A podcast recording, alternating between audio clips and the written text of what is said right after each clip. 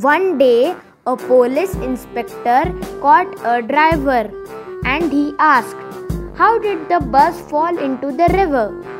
The driver replied, I don't know. Police inspector said, Won't you driving the bus? The driver replied, Sir, the conductor had taken a holiday today. So I was behind to issue tickets to the passenger.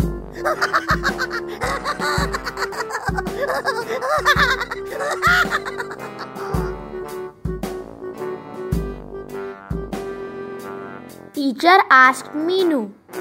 Minu, suggest a way to prevent deforestation. Minu replied, We should cancel exams and save paper.